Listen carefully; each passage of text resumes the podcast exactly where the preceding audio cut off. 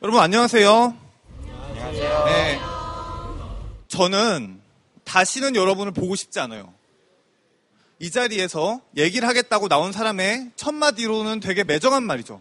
근데 제가 뭐 하는 사람인지 여러분이 들으시면은 바로 이해하실 거예요.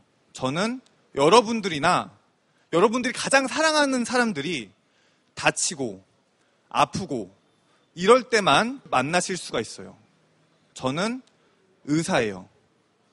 그것도 24시간 동안 응급실에서 아픈 사람들을 치료하는 응급의학과 의사예요. 제가 집에서 포털 기사를 읽고 있었거든요. 그 기사에서는 범죄자들이라든지 비리를 저지른 정치인들에 관한 기사를 싣고 있었어요. 참 나쁜 사람들이죠. 그렇죠. 저도 기사를 보면서 참 나쁜 사람들이다라고 생각을 했어요. 화도 좀 났고요. 그래서 이렇게 휘를 굴려서 습관적으로 가장 공감이 많이 달린 리플을 읽었어요. 근데 그 리플은 놀랍게도 뭐라고 하고 있었냐면요. 사형제를 부활시켜서 당장 저 사람들 다 사형에 쳐야 된다. 저 사람은 나쁜 사람이니까 다 죽었으면 좋겠다. 그냥 암 걸려버렸으면 좋겠다. 우리는 이렇게 이런 말들 좀 쉽게 해요. 그렇죠. 근데 저는 이렇게 사람들이 타인의 죽음에 대해서 좀 쉽게 얘기하는 거를 봤을 때 약간 기분이 이상하고 좀 불편해요. 제가 봤던 환자 얘기를 한번 해볼게요. 음주운전을 해서 사고를 내서 온 환자였어요. 이 사람은 아주 크게 다쳤어요. 머리도 깨지고 다리 한쪽도 완전히 으깨졌어요. 근데 그 앞차를 받았는데 거기에는 두 명이 타고 있었어요. 근데 이 두 명은 응급실로 안 왔어요. 그 환자만 왔지. 이 두 명이 왜 안 왔을까요? 죽었어요. 즉사했어요. 현장에서. 그럼 제 눈앞에 있는 이 사람은 범죄자였죠. 방금 과실치사를 했고 음주운전도 했고 하지만 이 사람이 나쁜 사람이라고 해서 전 최선을 다하지 않아도 되겠다 이렇게 생각할 수 있었을까요? 절대 아니죠. 전 다만 이 사람이 깨어나서 자기의 죄를 한 번이라도 생각해 볼 정도만 이 사람이 회복됐으면 좋겠다. 이런 식으로 이 사람한테 달려들었어요. 그래서 다리를 간신히 수습을 했어요. 머리도 깨진 거를 간신히 수습을 했어요. 근데 배 쪽이 장기 손상이 돼서 피로 이렇게 부풀고 있었어요. 여기서 수술이 필요한 상황이었어요. 근데 이 사람이 상태가 안 좋아서 수술을 해도 죽을 수 있을 것 같았어요. 또 이 사람이 술을 먹어서 신분증을 다 잊어버렸어요. 그래서 이게 누군지도 몰라요. 게다가 보호자도 없고 동의도 안 되는 상황이었어요. 경제적인 문제도 당연히 해결이 안 되죠. 이런 분기에서 이 사람은 나쁜 사람이고 이런저런 문제가 있으니까 의사들이 수술을 좀 안 해도 되겠다. 이 사람을 좀 놔둬도 되겠다. 혹은 그냥 죽어도 되겠다. 이렇게 생각할 수 있었을까요?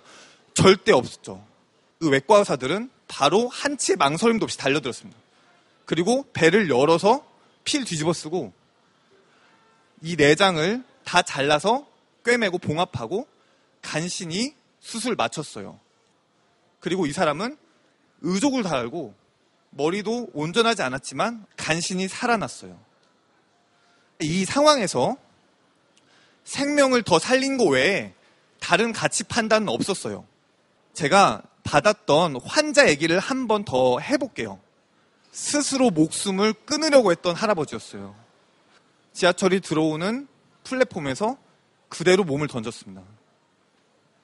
하지만 선로를 밟고 넘어졌어요. 그래서 지하철이 이 허벅다리를 타고 그냥 지나가요. 지하철이 통째로. 그래서 이 할아버지는 제 앞으로 옵니다. 상반신만 왔어요. 피가 나고 의식이 흐려지고 있었어요. 그래서 저는 수혈도 하고 다리 쪽도 지혈도 맞고 이런 식으로 환자를 살려냈습니다. 그래서 할아버지는 살아났어요. 그래서 깨어납니다. 그래서 제가 얘기했어요. 환자분 다행히 목숨은 건지셨습니다. 다만 이제 다시는 못 걷게 되실 겁니다. 할아버지는 자기 목숨을 끊으려고 했는데 이제 살아난 데다 걷지도 못하는 몸이 됐잖아요. 그래서 저한테 얘기를 했어요. 나를 죽이던지 아니면 다리를 돌려달라. 하지만 저는 아무 선택지도 없었어요. 다리는 못 돌린 상태였고 죽일 수는 없었으니까. 끔찍한 장면이었어요. 여러분께 한번 여쭙고 싶은 게 있어요. 여러분들 혹시 죽고 싶다. 차가 지나가는데 저 차에 내가 그냥 몸을 던지고 싶다. 저 옥상에 있는데 뛰어내리면 어떨까? 이런 식으로 혹시 한 번이라도 마음이 힘들어서 그렇게 생각해 본 적 있으세요? 한 번이라도? 아마 있을 것 같은데. 아무도 없으세요? 다 그 삶의 희망이 넘치고 모든 일엔 굴곡이 없고 우울하고 이런 일들이 아무도 없으셨어요? 좋네요. 근데 저는 그런 사람이었습니다. 저는 그렇게 생각했던 사람이었어요. 우울증이 상당히 심했어요. 제가 두 달 전에 에세이집을 냈습니다. 그 에세이집의 맨 첫 번째 문장은 이렇게 시작해요. 나는 분명히 죽으려 한 적이 있다. 이렇게 시작합니다. 그때는 세상이 제 편이 아닌 것 같았어요. 너무 힘들었어요. 여자친구랑 헤어지고 부모님이랑 불화가 있고 성적은 나쁘고 아니면 친구들이 그냥 상처된 말 하고 이런 거 하나하나가 다 저를 둘러싸고 저를 괴롭히는 것 같았어요. 정말 힘든 터널과 같은 그런 시절이었어요. 당시 그래서 저는 글을 썼어요. 집에서. 기록을 했어요. 그 기록들 지금 찾아보면 한 남자가 죽으려고 공상하고 어떻게 죽어야 되겠다 이런 식으로 아주 함부로 얘기를 하는 글들이 많아요. 근데 이 청년은 자라서 응급학과 의사가 됐어요. 그래서 앞서 말씀드린 할아버지 같은 끔찍한 사람들을 실제로 마주하게 됐어요. 그리고 그 삶과 죽음의 경계에서 이 사람을 삶 쪽으로 건네오는 그런 일을 하게 됐어요. 이 현장에 마주해서 제가 가장 먼저 느낀 감정이 뭐였는지 아세요? 부끄러움이었어요. 너무나 부끄러웠어요. 저는 제 목숨을 아주 하찮게 생각했거든요. 전 제가 그냥 죽어도 된다고 생각했어요. 하지만 그런 현장을 보니까 느낀 거예요. 내가 그렇게 쉽게 말하고 심지어 그렇게 쉽게 쓸 수 있는 내용이 절대로 아니었구나. 이렇게 느꼈어요. 인명피해란 말이 있어요. 인명피해. 이 말은 한 사람이 딴 사람한테 상해를 입혀도 그거는 인명피해예요. 근데 그 사람이 자기 자신한테 상해를 입혀도 그건 인명피해입니다. 저는 모든 인명피해를 줄이고 싶어서 이 자리에 나온 거예요. 제 말이, 제 직업이 숭고하다는 뜻이 아니에요. 가장 숭고한 거는 바로 제가 만났던 환자들, 제가 만났던 모든 생명들, 그리고 여기 앉아 계신 제 얘기를 듣고 있는 여러분들의 생명이 가장 숭고하다고 말씀드리고 싶어서 나왔어요.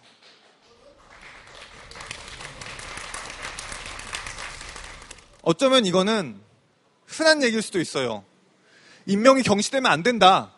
생명은 무엇보다 소중하다. 하지만 우리가 이런 것들을 부지불식간에 잊고 있었던 게 아닌가 싶어요. 저 사람 죽어도 된다. 저 사람 삶에 희망이 없는 것 같다. 나는 죽어도 될 것 같다. 왜 우리는 이렇게 사람의 생명을 말로 써도 우선으로 여기지 않을까요? 그리고 왜 우리나라의 자살률은 OECD 국가 중에 1위를 넘보고 있을까요? 저는 그래서 여기서 제 직업적인 소명과 현장을 걸고 이야기합니다. 우리는 생명에 대해서 부끄러워야 할 줄 알아야 돼요. 생명이 소중함을 다시금 깨달아야 됩니다. 지금 오늘 살아있는 우리 생명을 이 세상에 더 오래 붙잡아 두고 더 오래 살게 하는 그런 노력. 이것보다 더 큰 가치는 존재하지 않아요. 그리고 그 가치에 생명으로서 소중한 여러분들이 포함되어 있다는 사실을 절대 잊으면 안 됩니다, 여러분. 이상 한 명의 의사, 남궁인이었습니다. 감사합니다. 질문 있으신 분 해주시겠어요? 사실 에세이를 쓰려면은 네. 많은 시간이 필요할 텐데 네네. 응급실 의사라는 직업은 사실 네. 시간이 많이 부족할 수도 있는데 네. 왜 이걸 쓰시게 된 계기나 느끼신 보람은 또 있으신지 궁금합니다. 제가 응급실에서 앞서 말씀드린 것처럼 정말 많은 죽음을 접했어요. 죽음에 대해서 무뎌지더라고요. 이게 이 사람도 죽었네, 저 사람도 죽었네, 끔찍했던 순간들을 잊게 돼요. 그래서 저는 이것들을 잊지 않기 위해 썼어요. 그런 것들을 또 사람들한테 이런 현장이 치열하게 있다는 거를 알려주고 싶었어요. 거기서 제가 보람을 찾고 있었고요. 네네. 아, 제가 이런 질문을 해도 될까 사실 좀 고민하고 있었는데 네네. 그 생명소중에 대해서 생각해보니까 안락사 문제가 네네. 좀 많이 떠올라서 그렇긴 한데 네네. 그거에 대해서 어떻게 생각하시는지 좀 궁금해가지고 아, 어, 실제로 제가 안락사에 대한 글도 쓰곤 했었는데요. 저는 사람을 살려야 되는 가치를 지닌 사람입니다. 그래서 이 사람을 무조건 살리는 거 외에 생명이 이쯤에서 죽어도 되겠다는 얘기를 할 수 없는 직업적 소명이 있는 사람이에요. 다만 그 현실이 좀 끔찍한 면은 있거든요. 그래서 그런 것들을 알리고자 글을 쓴 적은 있어요. 하여튼 제 직업적인 소명으로는 안락사는 안 되는 일이긴 합니다. 그럼 지금까지 들어주셔서 정말 너무 감사드립니다. 한명 의사 남궁인이었습니다.